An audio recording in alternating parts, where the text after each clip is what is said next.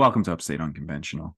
We're not going to go off the rails right now because we got some complaints from the last episode that we went too far off the rails. We got one complaint. it's still one complaint that like it was like basically the tone was like it was being disrespectful to the interview like our beginning of the podcast where we were talking about just crazy stuff and i don't i didn't think it was disrespectful i didn't think you know what i mean it's our show but We had a few crabby people yeah we interact with us some last week. crabby people Crabby people. So I I apologize to the previous guest if the beginning of the show was uh too off the rails, but he didn't complain. There- so That's our sh- that's our style. Right, what we like to talk, we like to do stuff, and like basically the person was like claiming I wasn't taking the interview serious because we were joking around at the beginning. We always have an intro that's separate from our guests. right. So like just get over yourself, people. Oh, that's silly. It is silly. So anyway, but yeah, you had some interesting interaction. And then I had somebody hmm that just decided to say to me to, to, to DM me and say like, "Ha, supernatural redhead, eh? What's so supernatural about you anyway? I have a friend that's a woman that's a redhead, and there's nothing special about her." basically, and then it was like, That's- That's what he said. And then I thought this is this has got to be a joke. right, Okay. And this person follows like a few people that are follow us and we Yeah. follow them like Yeah. friend, like podcaster friends. And I was like, I'm just gonna write back lightheartedly Mhm. as I normally would. right. Like this obviously wasn't just like a fake account. Like this is a, No, it was a per- like it yeah. was a person, so I wrote back typical of what a normie might say. right? Wink, kiss, heart. Uh-huh. Okay. And I put normie in quotes. Quotes, right? And so then he that was it. He was The Furious. floodgates opened. furious. Basically, he was saying that your redhead little redhead series that you do on there was like misinformation. Like basically, there's nothing supernatural about you people at all. Right. And this is like He said that his best friend is also a redhead and he would feel profiled right. by what I'm doing. and then and then he said, You remind me of what what was the name of that woman? I don't remember. Some woman, Barbara somebody from the 60s. You new aged Uh-huh. woman, you Right. spitting this mumbo jumbo. I mean, it was literally the wording that this man, Right. this gentleman used. And then I said, Oh, no, no, no. It's Mm-hmm. a fun thing I do.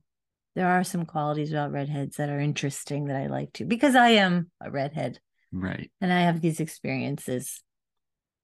And then I said something along the lines of, "Don't take the normie thing. If that that's upsetting you, that's just that was just a way for me to distinguish a non-red redheaded person. You see what I'm Mhm. saying?" And he said, "My name is not Norm. It's blah blah blah, Mhm. and please address me that way." And then, that's when and you then I said, "Have a good evening," blah blah blah, and then I blocked him. Yeah. Because I said, I don't need this negative energy. No. Like and that's the thing. Like some of these people, man, they're so far up their own assholes. Like they can't like this is entertainment. You know what I'm saying? Anyway, But anyway, I just thought that was very funny. it is funny. And typically I like a little banter back and forth. But this gentleman in particular was not, it wasn't the kind of banter that I enjoy. It was, yeah, it, it was just like he had a problem. right. He didn't like you. He didn't like me. Uh-huh. And I said, this is going to go nowhere. Right. But anyway, speaking of redheads, that's a big topic that gets discussed in today's episode because we're speaking with the one and only Ron from New England from the Wicked Planet podcast. Oh my gosh. Rosie is blushing here I still can't believe it. because she's madly in love with Ron. I can't believe it. I can't believe he They, came on. uh, you guys are kindred spirits, we are 100%. 100%. And uh Yeah, I've been talking to Ron for the past like year and a half, trying to schedule something. And then I just steamrolled in and it steamrolled in and made it happen. I That's said, Ron, would you ever consider? He said, Of course. And I said, Let's do it. Yeah. And we did it hey, a week later. uh huh. He's off the charts. Great guy. Great guy. Oh, Great guy. I love him. Yeah. And he's got a lot of redheads in his family. He's You guys go into the whole We go into the whole thing. RH ne- too much. RH negative stuff. You got to get tested for that. I'm going to. You got to do it. I don't want to give too much away what we talked about because I want you to listen to this episode because it's fantastic. But he has the Wicked Planet podcast. So entertaining. So many things I love about it. It, it is my favorite podcast. hmm And I say because he, yes, he gets into very serious, dark stuff a lot. It's heavy. He's got some great people on the show that do it with him. But the intros to the show are comedic gold hmm done by Buckley. Buckley. Yeah no, it's just everything. uh, It's one of my favorite shows too. I never miss an episode of The Wicked Planet. And then he and then and then he cracks me up too because Ron, because then he'll get into like I love when he talks about his life. Mhm, So they keep it very light in the beginning. mhm. Very light, and then they get into the darker, you Mhm. know, heavier the heavy subjects. topics. But yeah, yeah, it's a great, it's a great podcast. yeah. And if you're not listening to it, go listen to it. Great Mhm. show. It's a great one. Can't say enough good about it. No, not at all. But- But this is a great episode, guys. I'm so excited about it. Yeah. And I would love to have him on again, or I think we have some plans of maybe joining Hopefully, in over there at some point. hopefully one night we'll call in. But Mhm. yeah, just a good show. I want to get him back on, talk more, get more into some of the topics we talked about in this episode. He's a very interesting person to talk to for sure. Definitely. But without further ado, let's begin the episode.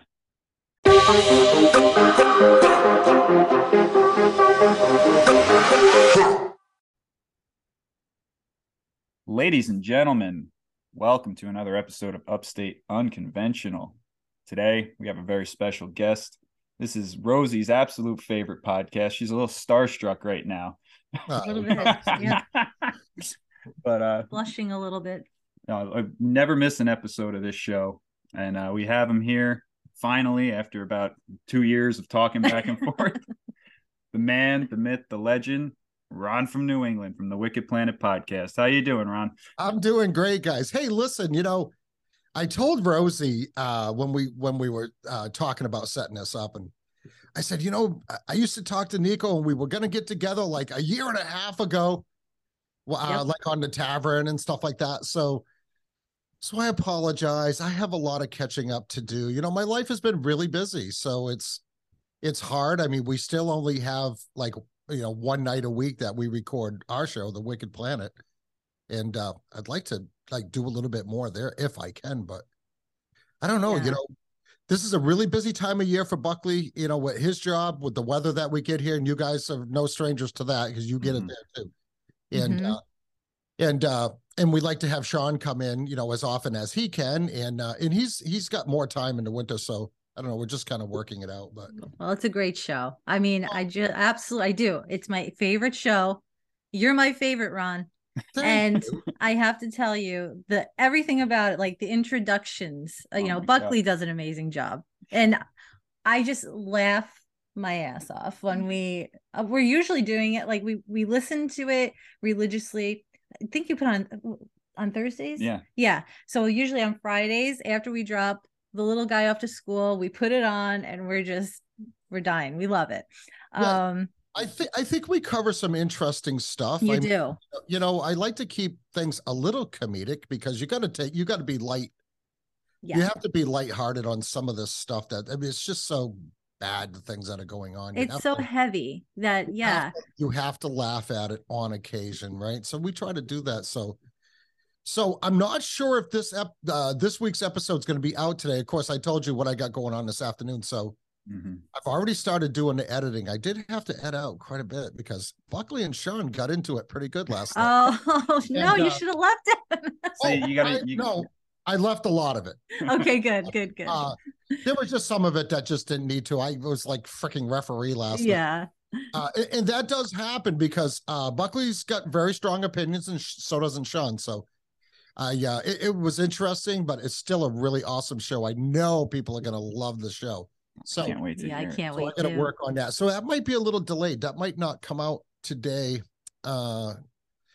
I might, I might finish it up and put it out tomorrow. I'm going to try to get it out today. So, any of Yeah. your listeners, if they're looking forward to that, hopefully uh, they'll do that. But, but yeah, so, uh, so yeah, so I told Rosie it's been it's been too long, and uh, and I uh, I just cleared everything off my schedule uh today best I could, so that we can. Well, we really appreciate it. We really it's not a- appreciate it. It's not a problem like, Oh at my all. gosh, that's great. Well, you have such an interesting family life. Like I, I think your past is so rich, and I want to talk a little bit about your relative, your the guy we were talking about the other night Okay, in our yeah. conversation. Um, so do you want to get into that a little bit? Your your Sure, family history? Yeah. Because I know our listeners is there our listeners are very much into that sort of Yeah. thing and and then we'll get into some paranormal because I know you've had some. I mean, you call it the haunted garage, so we got to get into. Yeah. Oh, yeah. yeah, yeah, we can get into talking about my ancestor. Uh, I am still learning more and more about it. And uh, because you know that subject goes way deeper than even what we've been taught and uh, skimmed over by historians or whatever. Like that story goes like so deep on so many different levels. It's really mind-boggling. And as a matter of fact, I had gone up to get little G uh, at my mom's after work the other day because she goes, she gets off the bus right here, like right at the shop. She goes up to my mom's. She's very attached to her granny. And my mother's like, "Oh, uh, Susie," and Susie is our cousin that does all the genealogy and all that stuff. And she's the one that lives out by you guys oh, okay. and she had sent my mom this other pamphlet that goes even deeper into the whole Proctor thing. Wow. So it's like, wow, man, I don't have time to sit down and read this right now. I mean, it's like a hundred page pamphlet. So I am learning more as we go. And uh, and another funny thing, you know, our friend Ghost, right, from my Third Eye podcast, Yep. Mhm. uh, him and I are going to be getting to. Well, we're planning on getting together when I we can get our schedules to like like hit, you know, mesh up. And he asked me if I knew this uh Trask gentleman uh that's down in Salem. Actually, I think he's in Peabody. What what, what a lot of people don't know, they talk about Salem witch trials, but what they need to know is that that encompassed that whole region of Massachusetts Right. you know, stuff was going on in Andover, which is I I did a show on. They were actually doing a documentary about that called The Last Witch, Wow. and uh, and she was the last witch to be exonerated. uh, I mean, exonerated, not just pardoned, of witchcraft, and that and that took place this last July. So that was really really cool news. And you But had them on your show, right, to talk about that? Yes, Yes. Well, I had the great. writer, the director, and the producer on. Mhm. So so Ghost asked me if I heard of this Trask guy. Well, this Trask individual is also a Proctor descendant, so we're related down the line somehow. Interesting. And and uh he actually runs the Peabody Museum, which is where they have all of the Salem witch trials documents are actually at the Peabody Museum. gotcha. And and John Proctor's big farm that he owned was in Peabody. Oh, okay. So, so I mean, he had land in Salem, what you know, well, Salem Village, what they call Danvers today. They changed the name uh, because it's kind of confusing for some people that don't know. But you have Salem, Massachusetts, and then you had Salem Village. Salem Village is actually where all this stuff transpired, Okay. and and because of the whole stigmatism of the witch trials, they changed the name of Salem Village to Danvers. Okay. okay and peabody is right next door to that Yep. so so yeah it's it it is a very deep subject uh i i did not make it down to salem yet i'm actually going to wait till after my hip surgery uh and i've got a lot of things lined up and uh, we're going to go down there and we're going to we're going to get some good footage you know for the visual podcast but uh yeah so whatever you want to talk about rosie we can get right That's into so it So cool. Well, we went to Salem. finally it's a place we've been wanting to go for so long and we went in september End of September. so end of september so it's nice because we beat the halloween you know we were right before the halloween stuff because i heard that once october hits forget it you can't even make it there on the weekend No, and Uh, that's that's true. You can't even get into Salem. There is no places to stay. There's no places to park. Nothing. It's like total, totally like party atmosphere for the whole month of October. yeah Obviously, coming to an end at Halloween and, and like the week after Halloween. So Right. But it's such an awesome place to go. And I can't wait to go back. And we're thinking about probably maybe the spring Mhm. uh to go back again. It's so not necessary to go around Halloween. No, the, that's the history is so rich, you know, and you feel oh, I just I just loved the way I felt there. You know, so many people were like, protect yourself. Like people that heard I was going there, like protect yourself, carry this, you know, make sure you're wearing this crystal, blah blah. I always have them on me anyway, but no, I felt at home completely um at ease there. I loved the history. I want to go back and I want to go around the towns around there because when we are even in other parts of Massachusetts, as you were kind of saying before, I feel there's such a rich history of sort of like that witchcraft and um those ancestors because when we're even on Cape Cod, I feel that there.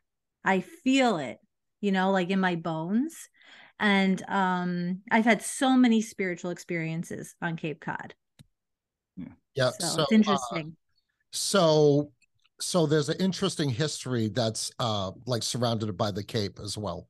Okay. wh- when it goes goes back to the pilgrims and it's stuff that a lot of people don't know about so i myself also love the cape and my mom tells me about that was the go-to place when she was growing up you know when she had actually moved to albany you know from new hampshire Mhm. uh, that their vacations would always include and even when she was older after high school and stuff her and her girlfriends would always take trips to the cape so Mhm.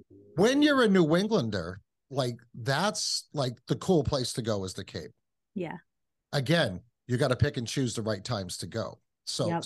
this last year we went on Memorial Day weekend. Boy, that was a mistake. Yeah, I bet. Yeah, we go in October because- because it's Yeah, everything in the Cape is shut down in the winter. Mhm. Yep. I mean, I mean, if you go to Provincetown or whatever, uh, Chatham, you know, the big towns, and they're big. Yeah.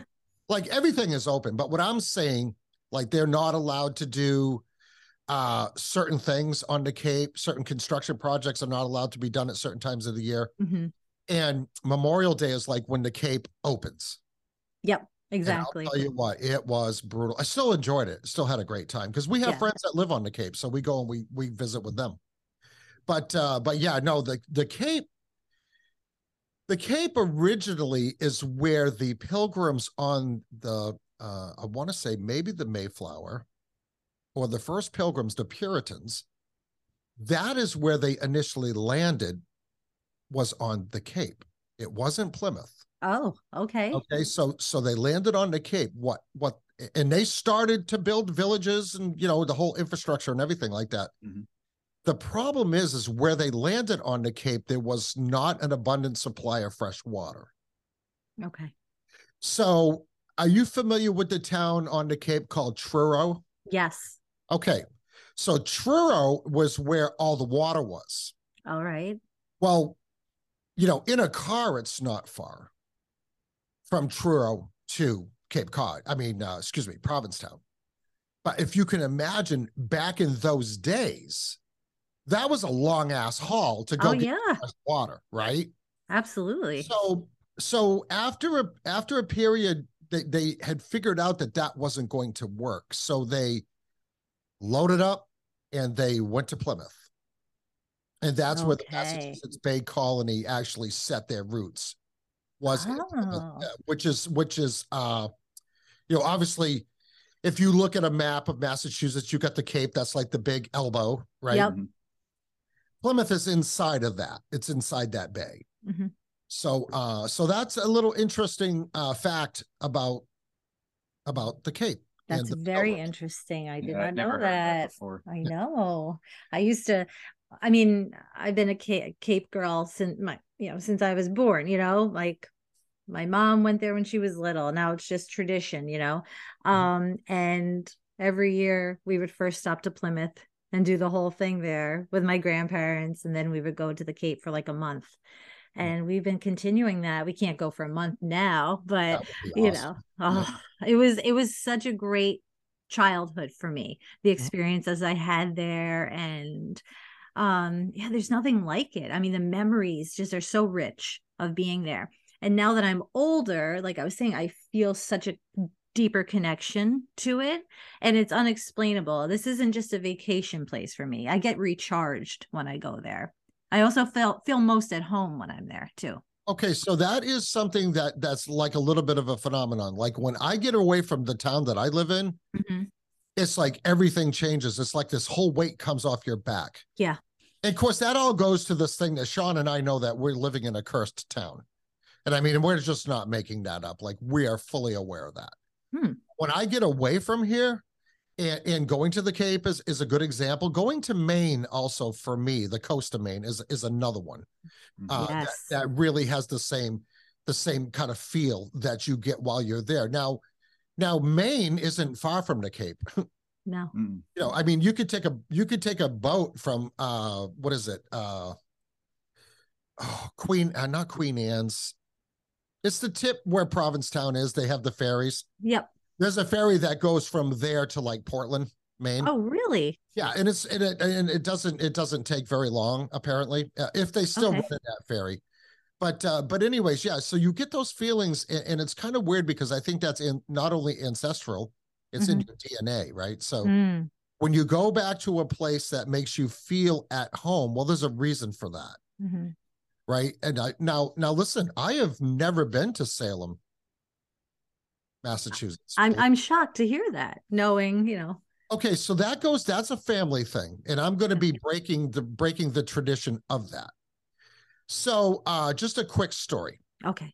When they were filming the movie The Crucible hmm with Daniel Day-Lewis, they did that on location. A lot of people don't know that. Really? And that was a big deal because that was right around the 300 year anniversary. Uh, excuse me, uh, 16. Yeah, the 300 year anniversary of the Salem witch trials. Wow. I didn't know that was on location. Yeah. So, uh, yes, it was right. It was on North Shore, what we call North Shore, Yep. Okay. uh, which is like, uh, you know, Gloucester, Salem, Lynn, you know, all those towns. hmm And uh so the production company had reached out to my uncle Charlie, which is actually my great uncle. It's actually my mom's uncle. Mhm. And uh and invited any of the family members to come down and check it out. Wow. And my uncle Charlie's like, "Yeah, no, we're not doing that."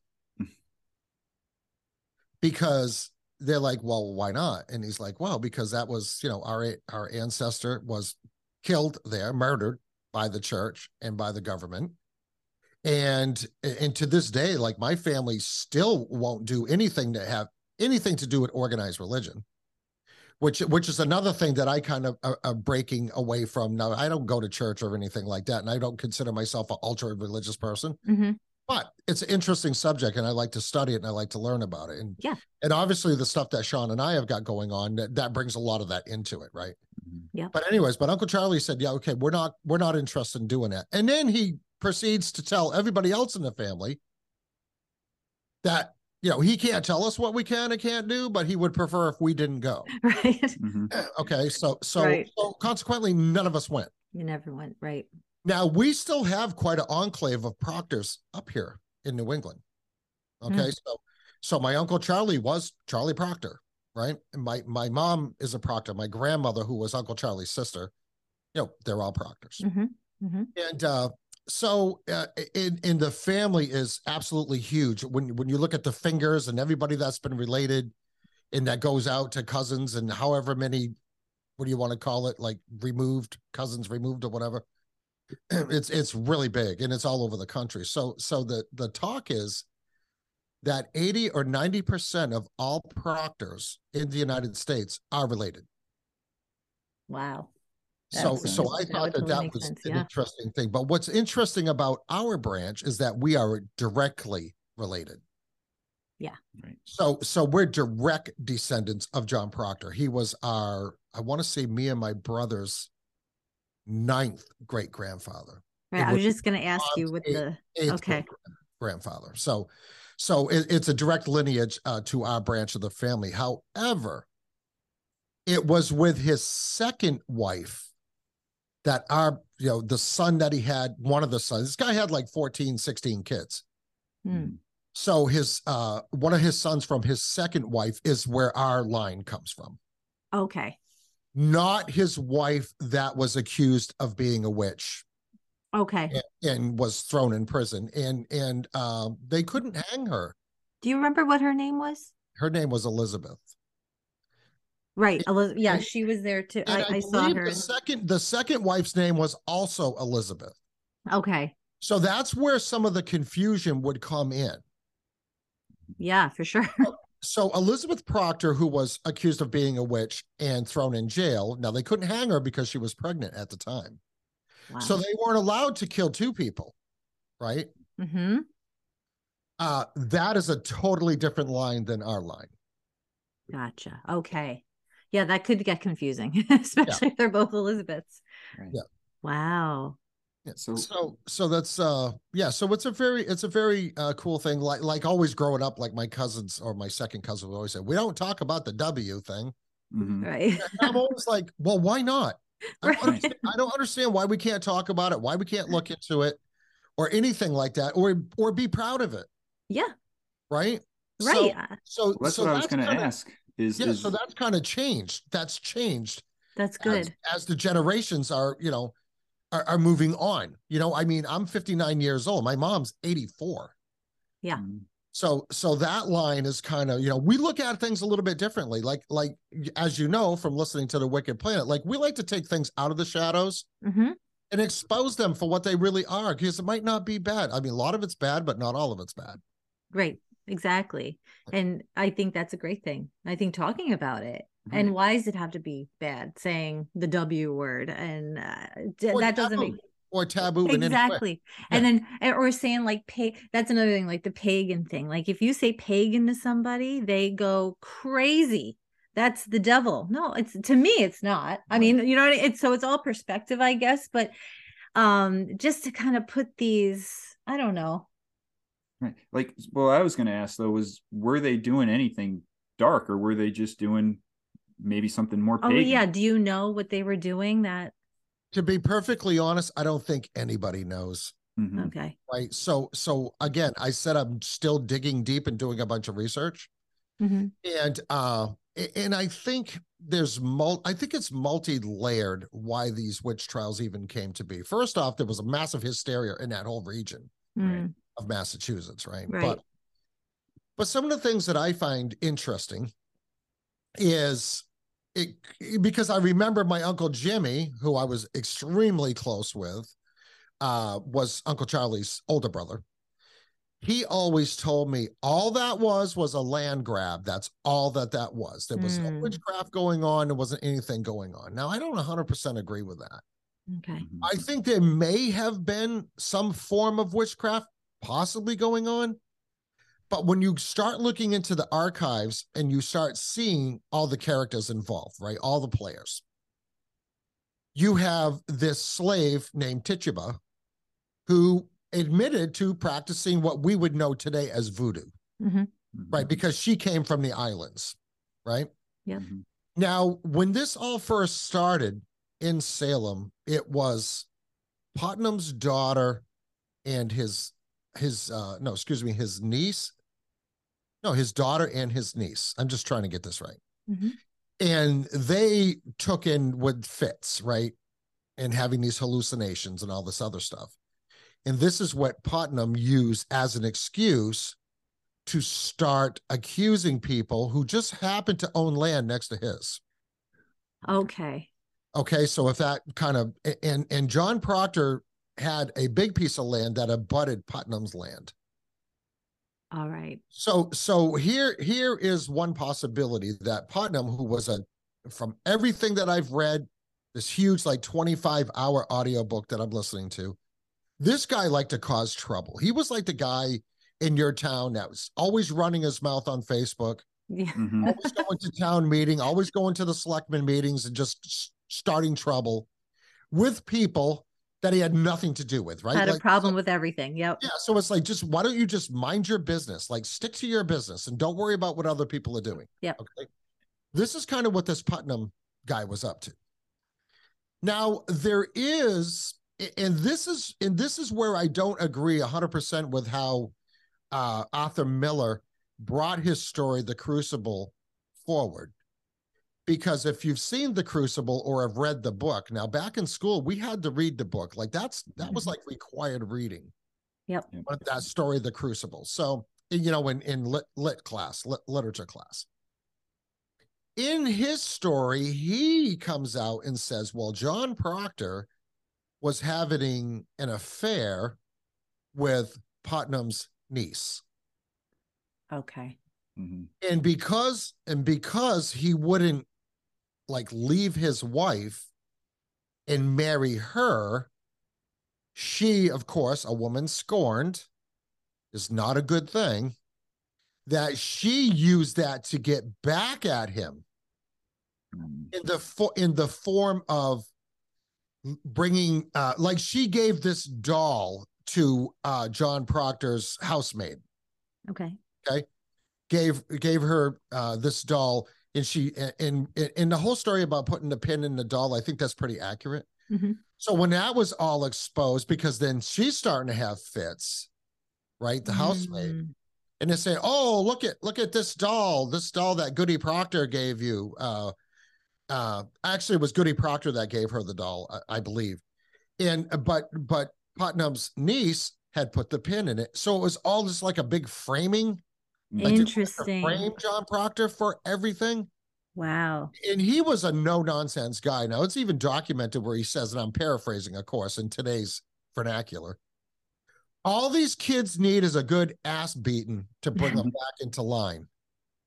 A- And in a sense, that could have been what's happened, what, what should have happened, right? Right. Mhm. However, Arthur Miller says that they were having this affair. Well, this woman, uh, this girl at this time, was only like 13 years old. The one that was accused of having he was having an affair with. Yes. Yeah. Okay. Yeah. So so I'm like, well, that to me, that's a little sketchy in modern times. Right. do, we, do we know? Do we know if that was like a normal thing back then? I, mean, who knows? It could have been. We don't. know. right.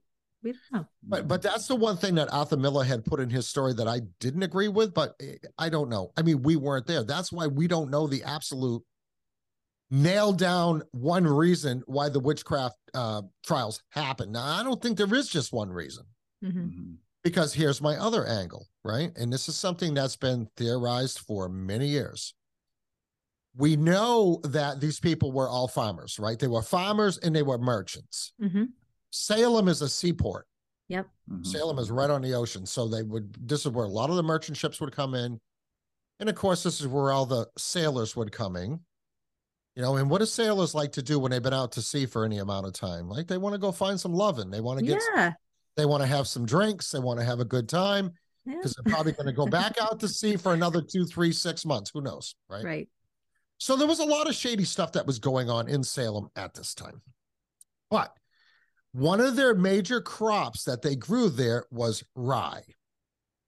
Rye was like their like their cash crop, right? Mhm. Well, in looking at historical uh, records of weather, the year leading up to the witch trials was a wet year, like it was a wet summer. Okay. So when they had brought all this rye in for storage, it could have been damp. hmm Now, anybody that knows anything about farming, like you don't do that. Like they know that today, you don't do that. Right. Right. That's like the whole that's ergot like here. theory, right? Okay, yes. So, like here, when it's hay season and they have a good year, they can get three crops in, like here in New Hampshire. But they have to work around the the the, the weather forecast, right? Because we can't cut this hay down and then get rain on top of it, Right. because then it adds a whole other process where they have to fluff it. hmm They, they got a machine that goes and it fluffs it all up and gets air into it and dries it out. Because if you bale hay and it's damp and you put it in a barn, it will spontaneously combust and burn your freaking barn down. Wow. Okay, so these are probably things that they didn't know back in the late 1600s. Sure. So they put all this rye up and they made flour out of it, obviously, to make bread. They probably made alcohol with it for, you know, even though it was a Puritan society, I'm sure some of that went on Mhm. because John Proctor owned an inn with a very well known tavern. That's where he made all his money. So you don't just serve like, you know, soda and water. Right. Yeah. Especially the sailors coming in. right. Yeah, exactly. So so the theory is Nico, exactly what you said, the ergot theory. So rye develops a mold that's called ergot. Which And yes. ergot is a hallucinogenic drug. Mm. And they actually have a theory that ergot was the reason why over in France they had the whole werewolf lichen things happening where people were saying we're seeing werewolves and they're out there hunting in the woods and shooting people and Mhm. all this craziness. So it's kind of based on the same theory that these people are unknowingly making bread with rye flour that is uh damaged with ergot. Wow. So everyone's tripping. Everyone. Yeah, so they're so, so they're eating the bread and they're going cuckoo. Right. Mhm. Now That's it might have fascinating. and you got to remember most all these accusers like these were young people these were young kids like Right. young kids like not like teenagers or anything like that who say maybe their constitution their bodily constitution couldn't couldn't react properly to the ergot where say an adult's would hmm right like the whole your whole gut your whole gut and how it digests food Yep. Mhm. so these young kids maybe ate a little bit more bread than say maybe a grown up and they got exposed to more ergot. And this is why they were having the hallucinations. They were uh, having these uh, these fits of contortion hmm where their bodies would do weird things. Now, so, so if you and of course, what is that? Well, it's obviously witchcraft. Right. Right. Of They course. didn't know about seizures Obviously back then. Obviously. it's the devil, devil, devil, Bobby Boucher. Right. so, so it's like uh i think that that along with the land grab theory were the two layers that actually made this whole thing happen Mhm. yeah because Wow. because uh because i mean the evidence is kind of there that shows that so Yeah. so Yeah. uh and again this putnam guy is just a sketchy character Yeah. Sounds Yeah. it. Town crier just trying to Yeah. The town crier start drama and Yeah. grab some land. But- Terrible. I mean, obviously, there's a lot more to it. I mean, uh, actually, in the pamphlet that the my mom was showing me the other day, is actually a copy of the letter that John Proctor wrote to Boston, the courts in Boston, to basically say, "You need to send somebody down here and straighten this out. This is getting crazy. Mhm. This is insane." Well, you know what? Hmm. They elected to do nothing. Really. They elected to do nothing. And I think if they would have taken that letter, read that letter, and sent somebody there other than who they initially sent to investigate it, this would have all been stopped. And eventually that was kind of the catalyst to stop the witch trials. Mm. Not only was it really bad press, and I mean, and you know, that's what it ended up. They were like, okay, so the governor was like, okay, this is we got to shut this craziness down hmm is not it's basically not good for the economy. We got to shut this down. And and that's how it all ended. Hmm. Wow. Yeah. So I don't know. I always wondered, like, was there actually any? I I, I never believed that there's actual witchcraft going on, like the way we know it. You know what I mean? Right. But and then again, could there have been some pagan practices that were witnessed? I, I don't know, but it's. it's I just think at fact- that point they would have picked on anything. I mean, uh, you right. know, you I see mean, some kids dancing in the field. They're just gonna, you know, here you kitchen witchery. You know, I mean, like you, you, somebody's concocting something in the kitchen. Oh, she's a witch. You know, I mean, it's she's Yeah. born with red hair and freckles. Oh, she's a Oh, witch. yeah. Yeah, that was that was really not a good thing back in the day, right? No, I would have something as been- simple as something as simple as, oh, this person walked by my pen and then the next morning my goat was dead. I mean, these were allegations, like legit allegations that they were coming up with. it's like outrageous. Like, okay, that is no basis to freaking have somebody hung, right? Do you think maybe maybe your goat ate some ergot? right. Right. Or But what's it's, wrong it's not with that you? far fetched, especially given Yeah. you know the last few years. I mean, with people tracking people's health, and it's just like I I could easily see how back then anything, some sketchy guy walks by, oh, it's witchcraft. Like we went through this, we saw the hysteria, we saw people overreact to nonsense. So i- Yeah. it's it's totally believable. In to a me. way, we're kind of history's reliving. repeating itself a tiny bit right now. I mean, Exactly what it's doing is and- yeah, and everything. Even if you even if you look at the geopolitical things that are happening, right? It, it- just in the United States, right? yeah, It's all a big witch hunt. It's all the big it witch is It's, it's all it is. It's uh, it's it's right out of the witch hunt playbook. You know, Yeah. wild. yeah, Right. the things with everybody, all the stuff they try to bring against Trump, or and now now even the Democratic Party is getting ready to sacrifice Biden. You know, Right. and, Yeah, and it's all it's based on these documents or whatever. And we don't have to get into that, but I'm just saying it is just another parallel. Yeah. 300 plus years later, Mhm. right now, what are we at 330, 300, almost 40 years later? It's it's the same freaking thing. Like people don't learn from history. no, No. different themes, same circus. You know, Yeah, it's like oh, exactly, exactly. And and as I is and as I find out more and try to analyze from the data that's available, and, and because I'll say one thing, like these trials were very well transcribed. Like everything, the like the whole court reporter thing, you know, it's all it's all on paper. real detailed. Yeah, Yes, very, very detailed. Yeah, but but it but it was just I mean, I don't think they knew how to react, and this was part of the problem.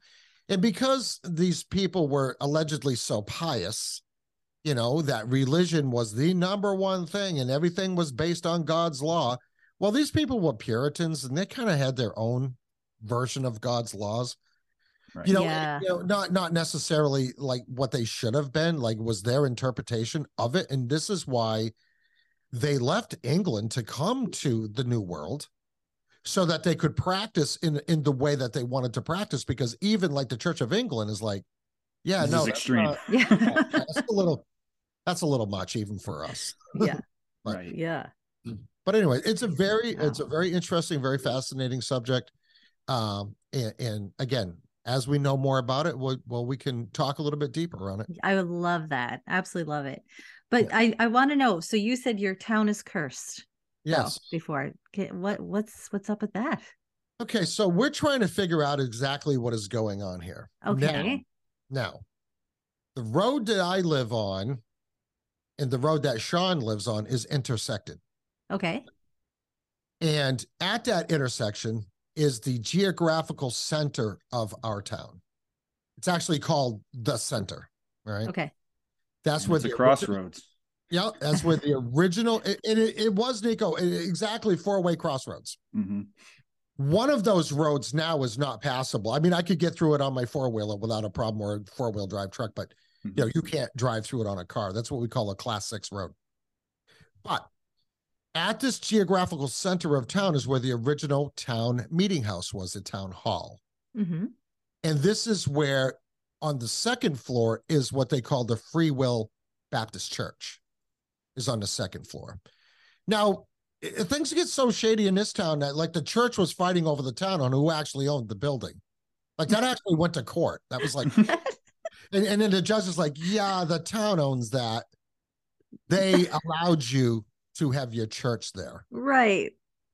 What's interesting about this intersection is right down uh, probably 100 feet, 200 feet down this road as you go into where Anonymous Sean lives. There used to be a Masonic hall. Okay. It's gone now. I mean, there's not even a trace of it. There's no foundation, nothing. Mhm. Hmm. But for a period of about 10 years, I was the president of our local historical society. Okay. And when I was there, of course, I have access. Well, I still have access to all the files because I, now I'm a lifetime director or whatever. I had discovered that there was this Masonic hall on this road. Hmm. Now, this road, a lot of weird, shady stuff happens on this road. Hmm. Okay. And I can remember, like, my dad was a superstitious, superstitious guy, right? I can remember when I was, I had to be early teens because we hadn't moved up to this farm yet. We were still living down the other end of town. He had bought, there was an old property there that had an old farm that burnt down and was gone. But there was a lot of old farm machinery there. And for whatever reason, my father had to have it. Mhm. And I remember one of the pieces of equipment was this great big, huge, and it was a Fordson, which was part of Ford. All wheel drive, steel wheel, steel cleated, four wheel drive farm tractor there. Massive, massive piece of machinery. Well, my dad wanted that. Mhm. And I remember when we were down there loading it on the trailer and looking around, I just had this weirdest vibe when I was there, right?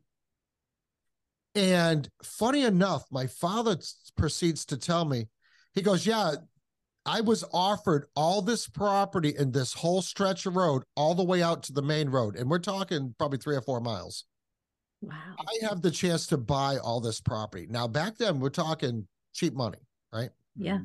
And he says, but you know what? I'm not going to do it. He said, I get the weirdest, I get the weirdest feelings when I'm down here. Wow. He said, there's something here that doesn't feel right. Mm-hmm. He used the excuse that they didn't have electricity on that road to go to the people that wanted him to buy it. He said, listen, there's no power there. There's no infrastructure. I'm not paying to put that in because that's what, that's how that worked back in the day. If you were going to put a house out there or anything like that and there was no power lines going to it, You, you have to pay. to pay the power company to put the power in. And Oh, still- okay. it's actually still like that in some parts of New Hampshire. But my father was so freaked out while we were down there that he just blew off that whole deal. Now, had he had done that deal, well, he'd have made a ton of money because now it's all houses and stuff. Sure. But what's interesting about this road is that it borders a huge swamp. It actually uh, on one side of the road, and then if you go down a little further past where we that farm was, Mm-hmm. there is another swamp that's all now in conservation. And it's actually a, a state conservation center where you can go and hike, Okay. Mm, you know, fish or whatever you want to do, right? Sure. So, Anonymous Sean is hiking out there like last year. And he immediately texts me when he gets home. He goes, Man, there was some sketchy stuff going on out there. He said, But, but we need to go back out there like with more than just us. Mhm. He said, Because I think I found burial mounds out there. Whoa. Now, do you think these were human burial mounds, or are we talking Squatch? I think that these burial mounds were indigenous people. Okay. Now, we think that the curse that we have in our town, and this is not unusual in New Hampshire, something happened. The indigenous people were either wiped out, moved out, or something very bad happened to them. They cursed the land, and it's been cursed ever since. Mm. So, what Sean, and I know it sounds out there, but Not I- to No, not to us at all. it's, I think it's pretty legit. Mhm. yeah. So here's what happens down on this piece of land multiple Sasquatch eh, sightings. And, and and I'm not making that up. Like No. like it's legit. There have been people, they won't talk to me, but they'll talk to Sean. Well, they won't talk to me because they don't know me. Okay.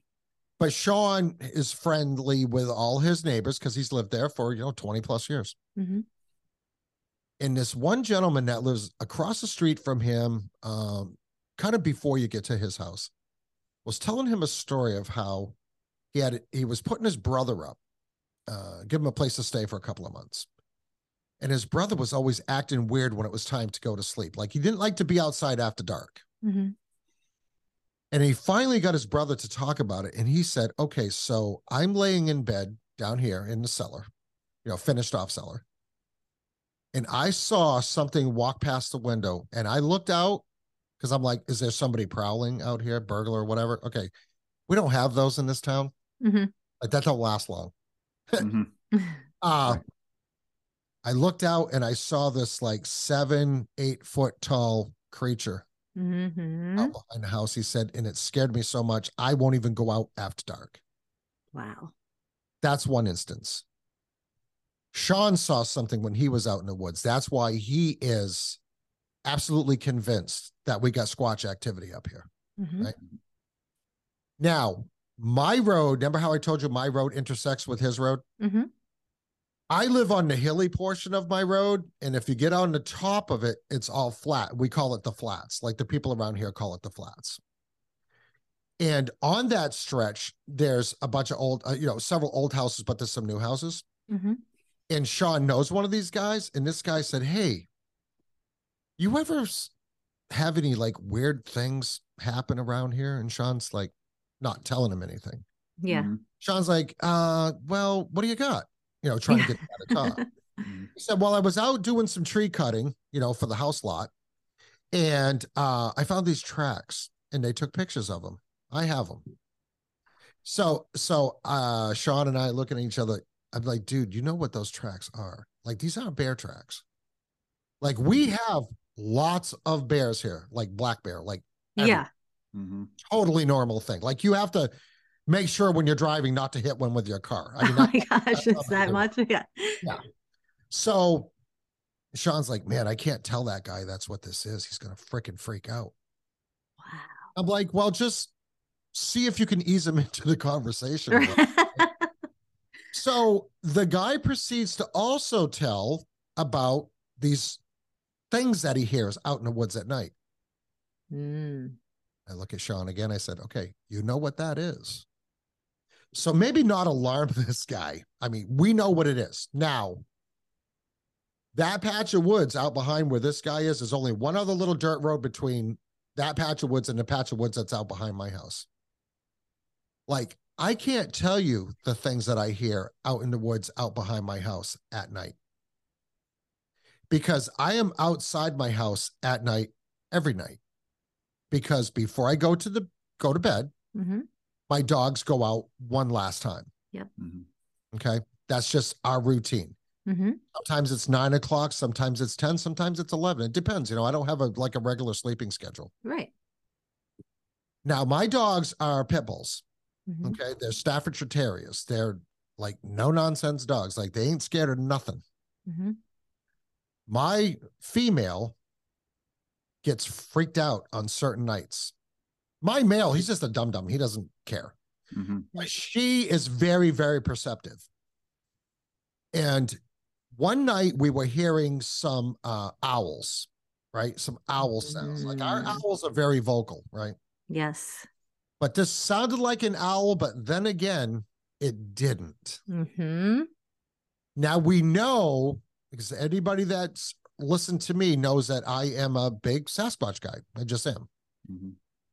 we know from listening to other encounters, listening to other Sasquatch shows, or doing reading online that they can mimic, right? Yes.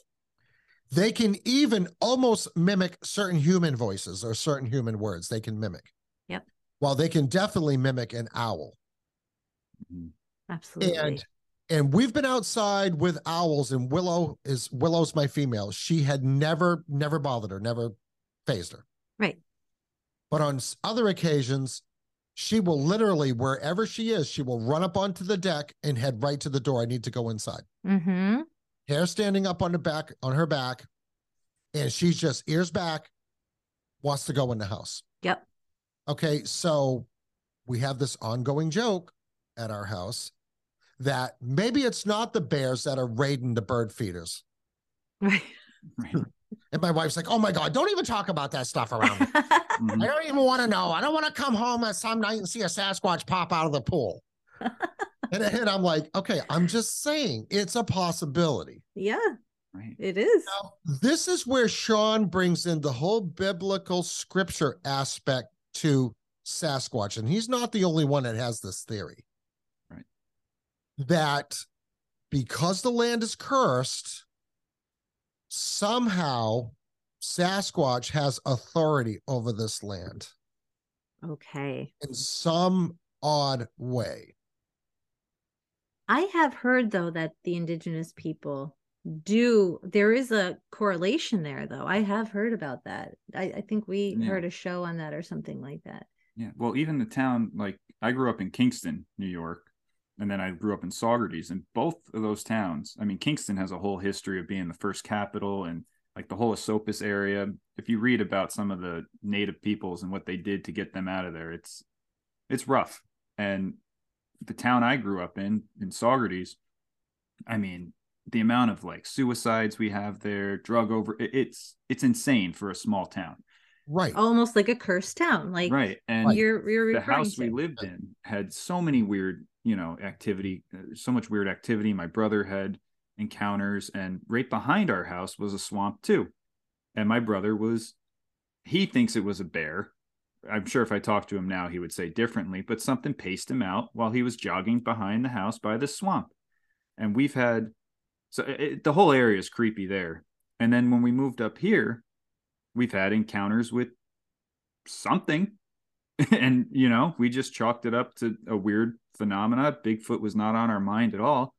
And one day i'm listening to sasquatch chronicles and i'll send you the episode. I don't remember what number it is but i'm hearing and they're like oh we're driving on this road highway 85 in this town.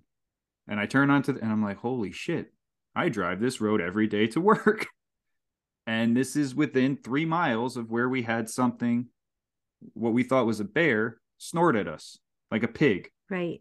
In the woods on this walking trail and ever since then we've had weird little thing like she'll we'll hear weird maybe they're birds maybe They it's sound monkeys they sound like monkeys to me.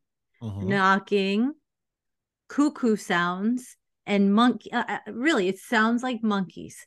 Mhm. And I know we have an owl that lives right over here on our tree. And I've had actual dreams about Sasquatch before, and that turned into a sleep paralysis situation. Mhm. I feel very much that they're around us for sure. Mhm. I I I really believe in that they exist. And I and I know that owls and them have some sort of connection. I don't know whether they shapeshift or I don't know whether it's like an owl's around and then, you know, they come from a different dimension, but I feel like they're very earthly beings personally. What do you think, Ron? Do you think Well, that they're Well, I'm I'm my whole thought on that is slowly changing. Mhm. Mhm. Okay. Now, let's get into some out there stuff. Good. Yeah, Good, that's what we want There's okay, so New Hampshire is also a hotbed of UFO activity okay. for whatever reason. Okay. Mhm. When I was younger, I want to say 1920. Well, I had to be 20 because I was old enough to drink legally. And the drinking age was 20 back then. So uh, me and my girlfriend at the time, we were driving up on the flats. Now, keep in mind, I didn't live up there then. I didn't even have any idea that I was going to be living up there later in life Mm-hmm. because down here at the farm where the haunted garage is, if you look straight across the road, there's a big ridge across the road. Well, at the top of that ridge is actually my road. Mhm. So me and my girlfriend, her name was Lori at the time, we're sitting out on my mom's farmer porch, you know, just at night, we're bored. And we look up in the sky and we see these lights. And I'm like, all right, that's not right. That's not lightning. Cause we get like lightning and heat lightning and you know, Yeah. stuff like that, like all the time in the summer. And I'm like, she goes, Oh my God, what is that? I said, I don't know. Let's go in the car and check it out. Cause I said, that's up on the flats. We're gonna go up there. Mm-hmm. So we drove up there in my car, and them lights, it was like four or five of them, and they're darting all over the sky, like totally insane. Wow. But just lights, no shape of nothing, just like lights, Huh. like Mhm. orbs, but not orbs in a sense. I mean, massive, massive Right. orbs, right? Yeah. So she's like really starting to get sketched out now. And I'm got to admit myself, I'm like, okay, so even though I'm like really intrigued and I want to try to figure this out, I don't know what this is. Right. So we kind of speed up and take off towards the center at the crossroads. hmm Mhm. They freaking followed us. We stopped and turned around in the church town hall parking area, which is all just gravel. And we drove back and they followed us back the other way. Wow. To this day, she can still back that story up. And she actually is a content creator. She does uh she's a like a fisher. She goes fishing. She Oh, cool. yeah, she's got a YouTube and everything's really cool. But uh but we still talk about that night. It is still fresh on our minds, right? Of Now, course. this is the area that these Sasquatch like sightings, audio encounters, weird things are happening was is right there. Right there where these orbs were flying, right? Mm. Now, how many times have we heard the connection between seeing orbs in the sky, whether it be orbs, uh, light phenomenon, UFOs, whatever. Mhm. And then right after that, there's a Bigfoot sighting Yeah, or that's some true. form of, some form of Bigfoot encounter. right? Mhm. Mhm. Okay. Yeah. I was just listening to uh one of Tony Merkel's latest episodes that he has on the confessionals, right? And he had this gentleman on who was a retired retired police officer from Tennessee. And he told this story of hearing noises out in the forest. They were camping on this place called the L. It's the LBL. I forget what it is. It's some big park uh, that has to do with uh, maybe water reservoirs or something like that. He could hear a metallic sound in the woods. Hmm. And then right after that, he had a dog man. Not only a dog man, but also a Bigfoot encounter back to back. So check this theory out. And this has relevance to the story about our town Okay. Because it blew my mind when I heard this dude say that. Mm-hmm. All right. So, f- quite a few years ago now, at this point, probably six or seven years ago, Sean used to have these little meetings at his house with certain certain friends of his and people from his church at the time that he was going to. He doesn't go to church anymore. And there was a pastor that came from a, a different church, not the one that Sean went to, but but he was a pastor. Mhm. I got the weirdest vibes off that guy, like right off the bat. I had the Mhm. weirdest vibes with that guy, right? So we have our meeting. I kind of expressed to Sean, you know, a little bit of my thoughts on this guy, and he says, "Yeah, yeah, I kind of got to agree with you." So, so that guy, he never really came back. Like I think he came back one more time. Yeah. But this pastor guy, uh, we all leave, right? We all leave. It's like, I don't know, nine o'clock at night, maybe even after nine. We all leave. This pastor gets in his car, and as he's driving up the road, and he swears to God, this is absolutely 100% legit. He said it looked like a wolf jumped out of the woods and jumped onto his car and looked at him through the windshield. Wow. And he, and he says, that was not a wolf, but it wasn't a Sasquatch either. Mhm. So it Dogman. would be what we would consider to be possibly a dog man Yeah, today, right? absolutely. So keep in mind, this is the same area where there's alleged Sasquatch activity going on Yeah. and orbs in the sky. Hotbed. this guy that's on the confessional says there's a connection between Dogman and Bigfoot. They work together. Hmm. Yeah, And that I think- Bigfoot, Bigfoot in the hierarchy is higher up, and the Dogman is like his hunting dogs. Really?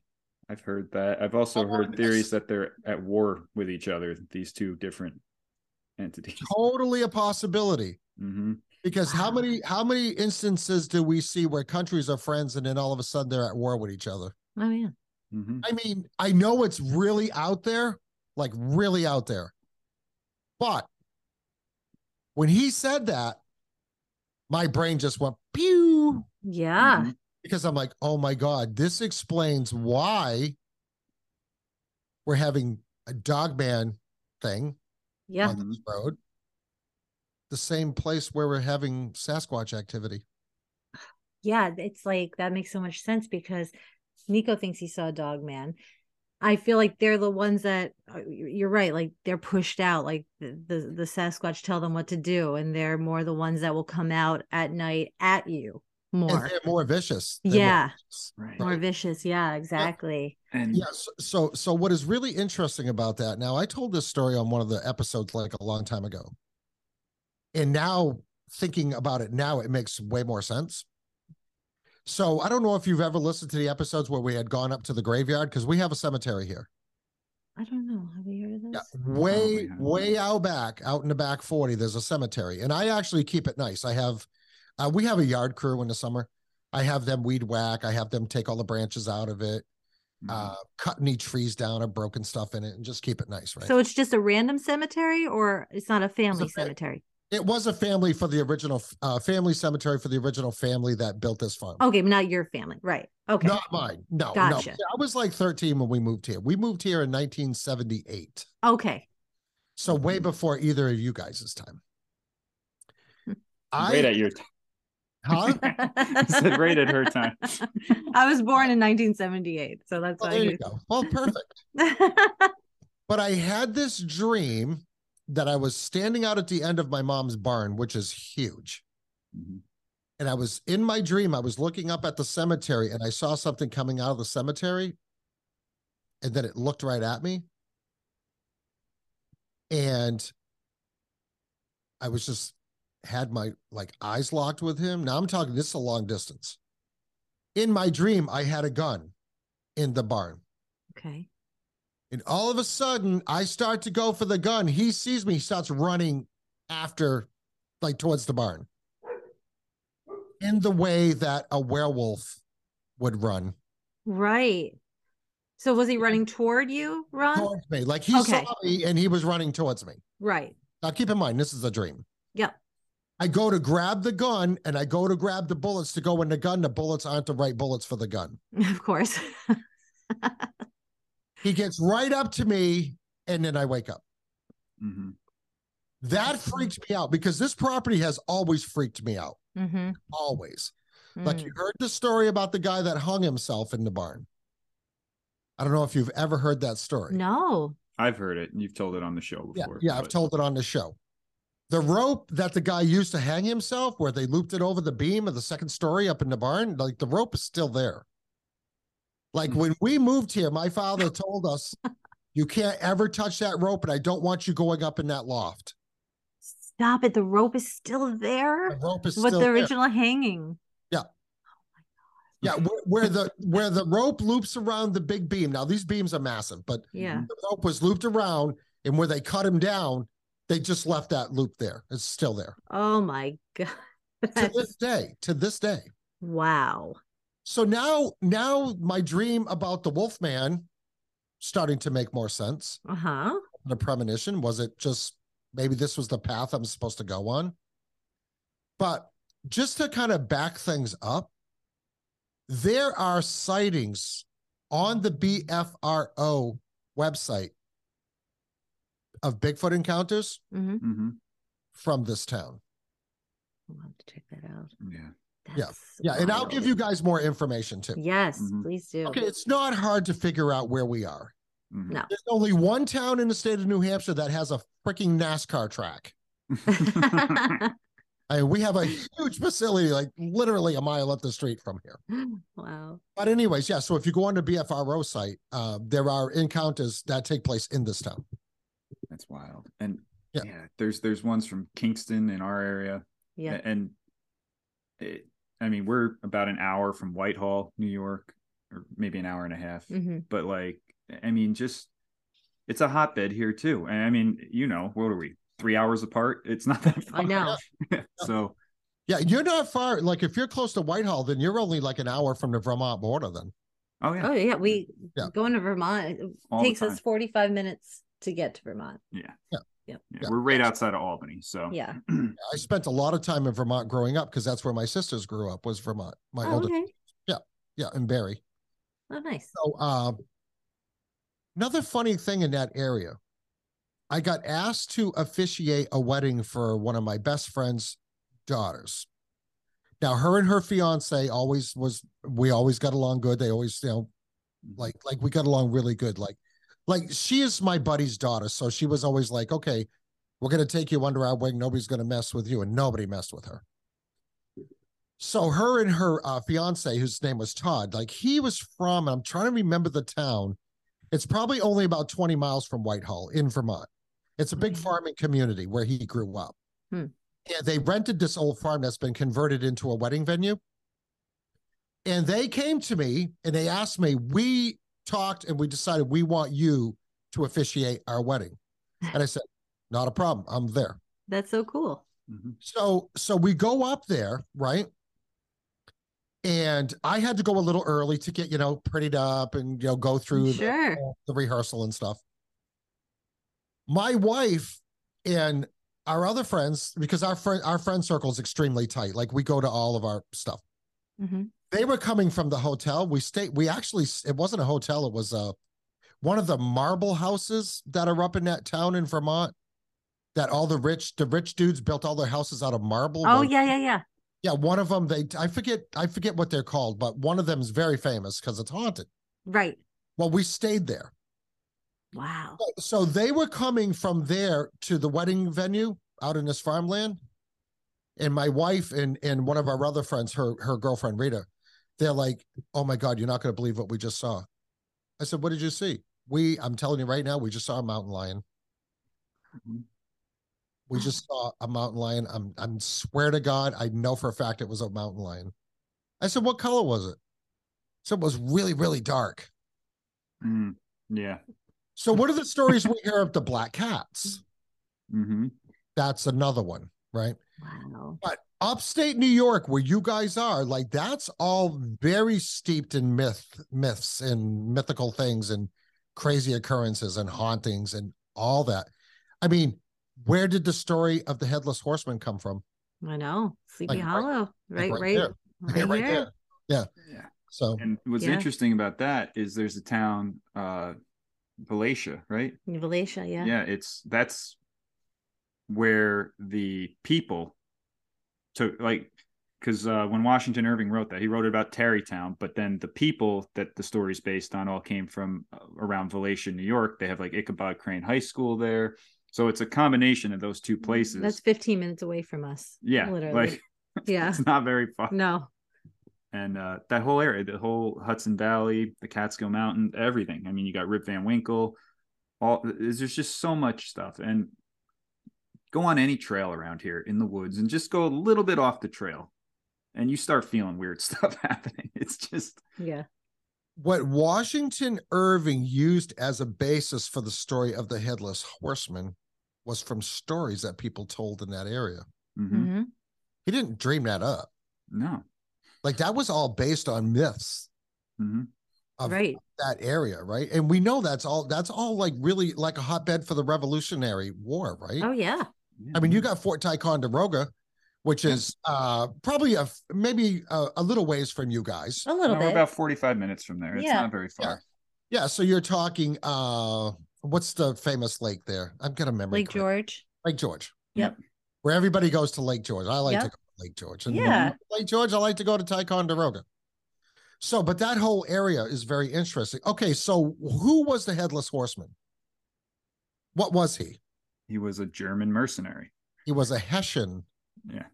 mercenary, Okay. aka German. hmm So I find that to be very interesting because my biological dad is in America because of a Hessian soldier. So my biological family is descended from the Hessian soldier that fought in the Revolutionary War, got captured, and had the option to fight because they were mercenaries. Like they weren't loyal to the crown, hmm hmm they were like loyal to whoever was paying them. hmm hmm Well, whenever Hessians or mercenaries were captured during the Revolution, they were given an option. You can either, you know, deal with whatever we decide your fate's going to be, or You You can can work for us. you can fight for the Continental Army. right. Now, we don't have any money to pay you, but if we are successful, which gives you a little incentive, if we are successful, we will give you land because we're going to have all kinds of it. Mhm. Mhm. Well, my ancestor took that deal. And that's why in the Appalachian parts of Kentucky and West Virginia, huge German population. Makes sense. Yeah, that does make sense. Yep. Yeah, just a little funny tidbit more of Yeah. More all- more history. Look at you. it's all Yeah. connected. Yeah. Well, my mom met my dad in Albany. Hmm. really? Yeah. Yeah, he was home on leave. Well, he wasn't home on leave. He was on leave with his buddies from the Navy. Okay. So wherever they get to Albany from wherever the naval guys go, Yeah. that's where he met my mom. So yeah, and then Wow. Funny. took me, took me took her back to Kentucky, and that's why I was born in Kentucky. See that? And didn't you say your family owned a bar in Albany? Or Oh something? yeah, Mahars. Yeah, and that's one of the proctors. Yeah. We had a big conversation about that. That was I used to go there. My family used to go there. I mean, that was one of the old Albany joints. Well, we You can know? talk about it because it's not like a secret, and the bar's no longer there. Right. Mhm. But you're, we're talking about Mahar's Public Bar. Yep. In Albany, which was uh voted like best pub in Albany, like oh mul- yeah. multiple times. Mhm. And that was my okay. So my cousin Sue, that does all the genealogy, her sister Lori Ellen was married to Jimmy Mahar, and they ran that bar together. And they actually lived in that building. So the bar was downstairs, and they lived upstairs. Mhm. So yeah, so that was just a little interesting thing when Rosie's like, oh, "We're in upstate New York. We're over here." And I'm like, "Oh, well, I got family X, Y, Z." She goes, "Oh my god, Mhm. it's kind of a small world." Yeah, my It is mom a went, small my mom went to high school in uh, Albany. She went to Phillips Schuyler High School. right. I don't know if it's still there or not, but I don't think that is no, but that's wild, isn't it? Mhm. I know we were sh- all these connections. I know, but you just we're so close. I mean, we're right at like the Massachusetts border. New Hampshire's only two hours away. Yeah, it, right on Vermont. It- it's just I know we should all meet up and go to dinner sometime. We should all find a pub. we should do that like in the summertime, right? Like I Would would love definitely be up for that. But what's really interesting is geographically, geographically, where New Hampshire, Vermont, Massachusetts, and New York all meet. You can, if you go there in the center, you can be to any one of these states in just a matter of like a half hour. Oh, mhm, it's fantastic. We we love where we are. mhm, We can we can we can get to anywhere. yeah, you know, Vermont, quick. It's very pretty up where you are. Like I like it up there. Uh, the one thing I noticed there, not that we're going to get on politics, but one of the things that I noticed when I was up doing that wedding, when we actually went into New York, uh, because there was something we wanted to go. There's some trail up there, driving trail that we wanted to go on. Anyways, uh, that's heavy duty Trump country up there. This is a little secret. Westchester County and the city, and Albany's blue, but Yeah. the rest of the state is red. Yeah. you know what I mean? It's not. Well, Yep. me and my buddy Mike, whose daughter was the one getting married, like we're like we're we're sitting in the truck and we're driving, and I'm looking around, and it's all farmland. Mhm. Yeah. like like it's absolutely beautiful up there and and and, it's, and oddly enough it's another place that i kind of feel at home when Yeah. i'm there upstate new york and we're driving around he's like ron dude you see all the trump signs up here i'm like yeah i think it's pretty evident like like it is what it is but you know what is the town up there that's famous for their slate oh it's like the slate capital of the world yeah. Oh, why am I drawing a blank right now? I can't remember. It's a very well. There was a really like a really cool bar that we heard about, hmm and it was in that town, so that's why we went that way too. Gotcha. That's okay. we went through all the farmland to get to it. Yeah, it was really cool. Yeah, people have this you know misconception of New York that we're all New Yorkers. You know, mm-hmm. like city people. people the state of New York is the state of New York. Right. New York City is its own deal. Two separate entities, man. It's like, Yeah. and we, we kind of wish it were treated that Right, way. split it up. Nico, did you find the name of that town? yeah, did you? No, I didn't find Hold it yet. Let me. Because I know what you're talking about. Huh. We in your Granville? Was it Granville, New York? Granville. Granville? Granville. Yeah, Yeah. that's it. okay. Granville. Yeah, Slate Valley, the upstate New Mhm. York town, is known as the colored state capital of the world. Mhm. Not funny. colored slate capital. And when you drive Yeah. through there, all you see is slate mines, like literally everywhere. So it's it's Mhm. kind of it's kind of cool. Where is that? I wonder from here. I'm gonna look it up. Yeah, right now. check it out. We love taking. Oh my gosh, we're always taking road trips, day I know. trips. We You took know. the kids to the Herkimer diamond mines last year. That was a lot of fun. Yeah, Oh yeah. that's great. So are your it. kids into any of this stuff? Our little guy is. Yeah, our little guy is the older one is like o- sort of open to it, but you know, he's like kind of, you know, that's lame, you know, you're not cool. But We're in that because he just turned 13, you but know. he's really into like World But War II. Right He's now. really into wars, Oh, that's World War II, um, just a lot of different history. He's really into So history. about an hour and a half. We're an hour and a half from there, Yeah, so- Greenville. Yeah.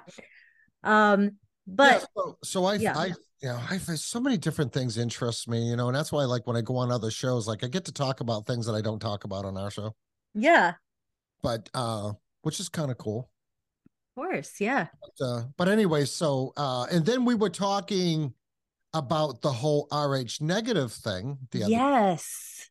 Because I of your know. red hair and your fair complexion and everything like that. And and I just got to tell you, like the listeners, you need to go and check out Rosie's reels on why redheads are. Uh, like those are so good. So Thank good. you. I'm Yeah. gonna do another one this week. Yeah. So Um, so I was when I was talking to my mom the other day, I said, yeah, I'm going to be going on uh, these people that I'm friendly with, other podcasts. So I'm going to go on their show, and they're and they're not too far, and they used to go to uh, Lori Ellen's bar, or or the or the wife did, you know, Rosie. Yeah. Yeah. I says, uh, and I says, you know, something tells me that there's a connection with those guys and us. Mm-hmm. My mother's like, how so? I said, well, let me show you a picture of her. So I, I showed my mother a picture. and She goes, oh my gosh, she is beautiful. And I'm like, yeah, she's like very, very beautiful. Oh. But look at the hair. Look at the complexion. Look at the, and then where she lives. That's where a lot of, that's where a lot of proctors, went. right. Right. You know, Right. just, just maybe something to look into. I I will. I I felt the same about Ron though, don't I? Mhm. I'm always like, oh, as soon as he told me that you had that connection, and he was telling me how uh, that's why I brought up the neck thing with you the other night because Oh, yes, yes. that really interests me, Ron, because I have a huge throat thing, huge problem with it. Your mom has it. My mom little guy has it, my too. grandmother had it, and my son has it, my little one. My mother Um, will not wear necklaces either. My mom won't wear necklaces. I get it where if I'm in, in any sort of uncomfortable, stressful situation, I feel like my throat's closing. I have that, that Mhm. kind of thing where it's I constantly have to clear it. Um, our little guy has that too. My grandmother couldn't wear necklaces. So when Nico told me about you, Mhm. um a while ago now and he told me this situation i was like wow i really want to talk to this guy and here you are finally like you know we're Well, for the- connecting but Well, we can clue the listeners into a little bit about what we're talking about. Yes, let's do that. They're probably Right. wondering what we're talking about. Okay. right go ahead So, you know, I have this theory, and I've talked about this on other shows, that your DNA that you have in your body is a continuation of the DNA from your ancestors. Mhm. So when they say not only, you know, it's the blood, well, it's the blood, but it's the DNA, which is, you know, same thing, whatever, right? Mhm. So I I feel like I have a strong feeling on this that you have obviously they've proved this with science. You have the DNA of your ancestors. Mhm. Mhm. Right.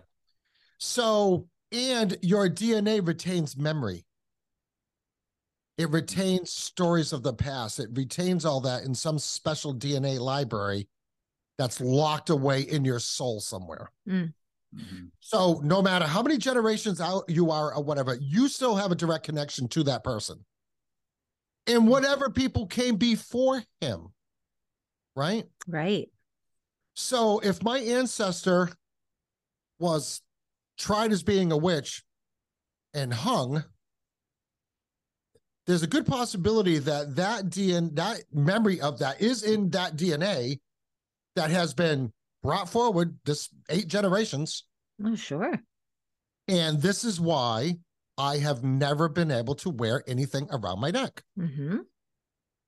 right People might say, oh, that's not, there's nothing to it. I disagree. Mhm. i do I- too Big time think there's something to that.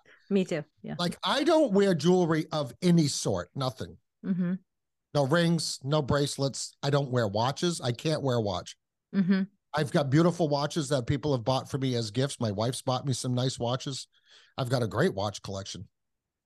I will not wear them. It's just Yeah. it's funky for me to wear jewelry. Yeah. The other thing that's interesting, and this is no dig on people that have tattoos. I I like tattoos. I have no problem with them. However, something was instilled in me, in my DNA, and in my like psyche.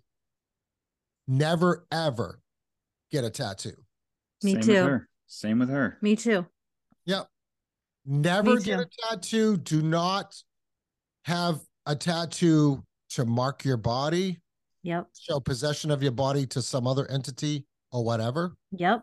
I was never told that by anybody. No, I have chills right now that you're saying I was just, I was just Is that why? literally born that way. Yep. Now, my brother John, whose birthday was yesterday, would have been yesterday. He would have been 50 years old yesterday. He's little G's dad. Now, Mm. he passed away, and- on February 8th, it'll be the one year anniversary. Okay. He was a tattoo artist. I could have got a tattoo anytime I wanted to. And you just can't do just, it. I just refuse. My wife Yeah. has tattoos. Mhm. Totally fine with that. Same. I love his. I Mhm. have. I no will never problem- do I it. have no problem with tattoos, like whatsoever. I just, for whatever reason, will not have them. Me too. So that's really interesting. That is so weird. I will not do it. No, No, I I can't. I wouldn't want you to do it either. But Right. But honestly, wow, there's so many connections. Uh my my mom is so funky, like you said with jewel. I can wear some. I just started being able to wear like necklaces and things like that. I never wore earrings before, really. Mhm. And I can just start to do it. I don't know if what that means, but I was always told that this feeling when I go to, you know, like spiritual people, if you know, I have this person I've worked with for years, that's my she would call my witch wound, Mhm. you know, whatever was going on here. okay. Okay. I've I've worked it- on it for I've actually heard of years. that term before. Okay. term. Yeah. Yeah. So it's just always been a thing. You know, you know, you mentioned something about uh like sometimes and, and I even have this problem on occasion. Like when you're eating food or or even when you're talking with somebody or sometimes just something happens and something in your throat just doesn't work right yeah. Mhm. you can't swallow. Yes. Like I have a massive fear because I almost choked on several occasions growing up Mm-hmm. from whatever that is Mm-hmm. that causes that. mm-hmm. And there was a time in my life, I want to say early 20s, where I couldn't really properly swallow food for over a month. Yep. It's just, and then just like overnight it went away.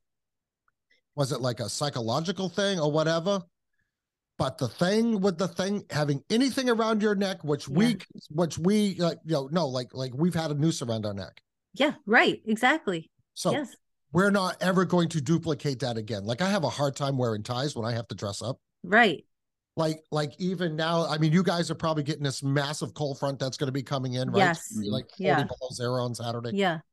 Like, I still like I don't zip up my shirts. It's hard to do it. It's I hard. just I I can't have anything around my neck. I don't like anybody touching my neck, Mm-hmm. Mm-hmm. And in under any circumstances, it's just. And I It's think it's all goes ingrained. it's Yeah. the ingrained DNA. Yeah. I And agree. that's why I said, Rosie, you got to go and you got to find out what your blood type is. I do. I have to do that now. I We- really We do. did the one test, but it didn't check for RH negative. It just- no, it was a standard and Yeah. um Well, you have didn't- all the attributes. That's why I Yeah. said Mhm. just the fact that you probably have a uh, above average IQ. Mhm, You have the red hair. mhm. Okay. So these are all heavy duty indications of RH negative blood. yeah. She's never broken a bone either. Knock on wood. You know what? Me either. Mhm. I have never broken a bone. Never. No. Look at this. no. I have never broken a bone. Wow. I have had surgery. Yeah. But I have never broken a bone. Now, now here's something else that's a Proctor trait. Okay. And I hope the listeners aren't getting bored with this stuff, but, but we're we're bringing up we're bringing up similarities from uh the rest of your family and how and how these things really matter, right? Yeah. My grandmother died of intestinal cancer. Okay. Susie and Laurie Ellen's mom, who was my Aunt Mary, she died of intestinal cancer. My mom has intestinal issues.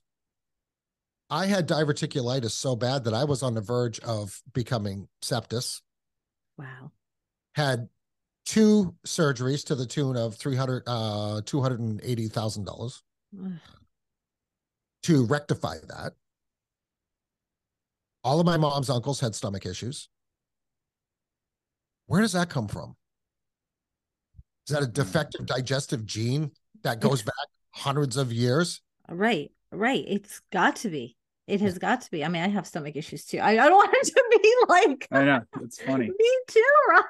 But I don't have uh what you You had, need but to do your genealogy. I do. I know. Oh, Yeah. This is interesting too, though. I want to hear Ron's take on this because Yeah. you haven't done any of those like uh ancestry or 23andMe, but your mother did, and hers came back with a large Neanderthal. Like it's like when you do 23andMe, it says Neanderthal. Yeah, but what does that mean? no, but it. I I, I don't think I'm Neanderthal. highly insulted by I know, but. I don't think Neanderthal is But don't we. be. Don't Yeah. be. And I'll tell you why. Yeah. He's going to say the same thing. All I said, go ahead, 'cause tell me, Ron. I think Okay, the so- Neanderthal were. So I also will not do those DNA tests. Okay. Uh my mom, I think, has done them. I think Susie has done them. And I'd have to talk to them about their results. Because our genealogy is so documented, like I don't need to guess where we came from. Mhm. Like, like we're Normans. We came from Normandy, France. Okay. The Normans were the Vikings that protected France, and in exchange, were given the Normandy region of France as their homeland, which they were allowed to run autonomously from the French Empire. Right. Okay. Now, the Normans were the people like that was what William the Conqueror was a Norman. And now we're talking the only successful invasion of the British Isles that was ever pulled off was pulled off by William the Conqueror and his Norman army. Hmm. And this is how our ancestors came from France to England. Right. Was during the Norman invasion. Okay. You know that. That's documented. Right. Okay. So the area of Normandy borders northern Spain in the region that they call the Basque region. Mhm. 85% of all the people in the Basque region are Rh negative bloodlines. Really? Didn't your mother have a big Spanish thing? Yeah. So, but what's interesting is that when you do research on Rh negative blood, and it's fascinating because they don't, they really can't nail down where it actually comes from. There is Neanderthal in that. Oh, there is? Yes. And I think we've been told, we all know how history has been altered, and what we've been told is not necessarily what was reality. Mhm. Mhm. So we were told that the Neanderthals were not as advanced as Homo sapien or Homo sapien sapien, which is what we are. Right. And we're told that they just died out. hmm Like, I don't believe that. No. So what I- do you what do you think? I believe it was the actual Neand, and this is a whole other rabbit hole. okay. I believe that when humans were altered by whoever, where we had that whole brain explosion of Mhm. knowledge, Mhm. which happened in an extremely short period of time. There's a theory that it was the Neanderthals that they did that to. Oh. Yeah. That is a theory that's out there. Okay. That Neanderthals could mate with other humans. Interesting. Yeah. So I don't think the Neanderthals died out or disappeared. I think the Neanderthals assimilated into what is now Homo sapiens sapiens. That's just a theory that I have. And that there are a number of us that actually have Neanderthal DNA. Hmm. That that would make hundred percent sense. I mean, and do you think because when people say, "Oh, he's a Neanderthal," you think of a big dumb oaf, right? Because that's That's- what we were taught, Rosie. Right. That's what we're taught, right? So maybe that's not the case at all. Yeah, maybe it's- they were an advanced, an advanced people. I think they were you know? advanced. I mean, if you look at just what mainstream tells us, they had bigger bones, they were stronger, they were they lived much longer. I mean, they did a recreation of a Neanderthal that was when they it was like a 30 year old Neanderthal. It looked like a child still. You know what I mean? It, it they just completely different DNA. Like I don't know. I don't necessarily think that like Sasquatch and Neanderthals are related in that way. I I, think I was- don't either. I don't either. because Yeah. a lot of people will say that, but I, I, I think it was a much, maybe even purer form of human that came before what we are today. And that's why we were indoctrinated to believe that they were just a bunch of big oaf dum dums. Yeah. Right? Cavemen. Yeah. That, What are some of the earliest cave paintings? Neanderthal caves. hmm Mm, Chew on that. that's Right. true. Yeah. My thoughts on Sasquatch is that Sasquatch are the remnants of the beast of the fields from biblical times. And the Mhm. beast of the fields existed like like there was humans before Adam and Eve. They just weren't in the pure sense of Adam and Eve and that bloodline that come forward. Now that's something Sean and I are going to be getting into. Well, Yeah, that'll be can't wait for interesting that to hear. I've Yeah. always thought the same thing too. It's like, because who was Cain's wife? You know what I mean? Who, where did all these other people come from? Obviously, there were people in the world when they got kicked out of the garden. Mhm. it's just one of those things that Yeah. people don't ever want The to answer. theory is is that what happened was the beast of the fields were breeding with the descendants of Adam and Eve. Mhm. You know, and they had the two sons and one killed the other one, right? Right. Mhm. And then you have the story of Esau and Jacob, which Esau came out covered in hair and he was very big like a giant. Mm. And Long you red have hair. the- Then you Long have hair. then yeah, and then you have the story of David David and Goliath. And Goliath, in our opinion, was a giant, right? From the Yep. giants, the Nephilim, right? Yeah. But he was also not as depicted in pictures. Like he in, in scripture that Sean has found, that he was also covered in hair. Wow. So was he like a highly evolved, what we would consider a Sasquatch of today? I mean, we don't know. Right. Right. But there's more to the Neanderthal thing, and I think and that's where it ties into the Rh negative blood. Wow. I have to really do some research. And yes, I have to get that blood test done now for Mhm. sure. Yeah. And But you, you could do- just get something like at Walgreens to do that. okay. I'm gonna I'm gonna do it. Yeah. You know, it's so funny. We have two of the DNA things here. For how long have we had them? I've had them for over a month. I did the ancestry years ago because I figured I was a teacher. My shit's already in the system. If they're going to track me, whatever. Well, you're But- right about that, and I and, I, and I really have no reason to not do it either. But Mhm. but I can't do it. I can't bring myself to doing it, Ron. Yeah. It's the weirdest thing. We have I ordered them. We have them in the cabinet. We've had them for I would say over two months now. yeah, it's been a And while. he's like, Are you gonna do it? Because I don't know my biological father's side. Oh boy, Okay. and I was curious, you know. Um, so I can't bring myself to doing it. So I'm just gonna still let that sit because there's something not resonating with me, you know. If I'm if I'm ready to do something, I'm I'm one of those people. I'm gonna do it, you know. Well, I'm 100 percent with you. Like, yeah, I know, like, I'm what I'm saying is I shouldn't have a problem with taking it because I they got all of our information. yeah, right. everybody has our information. Like, like, so we just need to work on trying to like negate that as much as we can. Yeah, But Am I concerned about them, uh, like cloning me? Right. yeah, yeah. I, I mean, that's the whole thing, right? Mhm.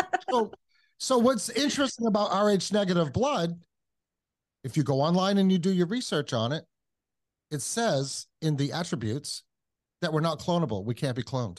Really. Yeah. You need to get Rosie, you need to go check that out. I have to. Well, this has been so enlightening. And oh my gosh, what a pleasure, Ron. Well, I thank you feel like we're like- on. We're we're, rel- we're, we're like related, you know? You never know. You know and I told Nico a long time ago, this is way overdue. We got to get together Yep. and just have some fun. And it was a really fun episode. I want to thank you for having me on. Thank you. This is fantastic. And we'll definitely keep in touch. I'll message you very soon. Yeah, once Yeah. you get the blood test. Well, done. But yeah. Ron, thank Yeah, you so I would much. really be interested in knowing the results of that.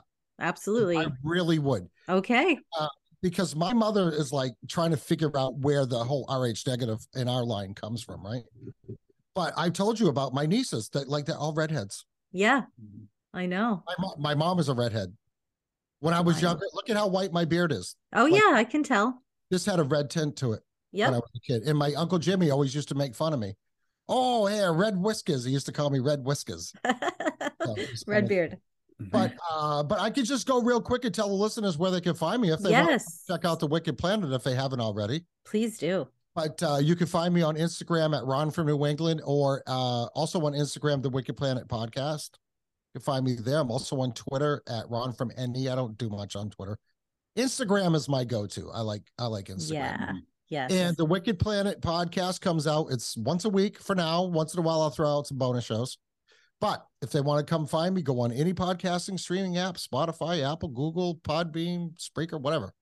Yep. You know, uh, wherever you can find upstate, upstate, unconventional, you can find the Wicked Planet. Yes. And please go listen because I am telling you, people, it is my favorite podcast. I love Ron. I love I am very flattered to hear that. It's Thank you. true, right? And we got to tell you something funny real quick. Oh yeah, real quick. So it's a couple days ago, we- it was like, who who do we got coming on the show? She's doing all the booking now. She's like, all right, we got Ron on Thursday, and we also have Ron Weed coming on next week. So I was like, oh, which Ron? He's a good guy. And I was like, which Ron? And she goes, Ron from New England. And in the our little guy sitting at the table, like eating chips, and he goes, Ron, what's going on? Are you serious? And I was Dead like, serious. this little shit hears everything. It was Oh my God, that fantastic. we were so like, funny. what? so it was very cute. Yeah, well, you know, I always write that, you know, I always click on the explicit button on Anchor when I go to publish the episodes. I I always tell people, I always when when people ask me about my show, like they'll come up into my office and they'll see all these microphones and they go, "What do you got going on here?" right. I tell them, right? I Mhm. said, "But it's not a Sunday afternoon. Sit down and listen to it with your family." right. podcast." right. Uh, Anyways, it's all great. Hey guys, thank you for having me on. Had a great time. Uh, and just give me a heads up when the episode's out, and I'll do some sound bites and we'll cross promote it. awesome. Awesome. Thanks, Ron. And we'll do this again too. So, oh, Yes, yeah, please. This is unfinished business. Yeah, here. this doesn't end here. well, what we're gonna do is on a Wednesday night when Buckley's in in the studio, hmm we'll have you come on on a Wednesday night. So you let me know what Wednesday night's gonna work for you. I would love that. All right, awesome. Awesome. Thanks, Ron. Adios, guys. Bye. Bye. Bye bye.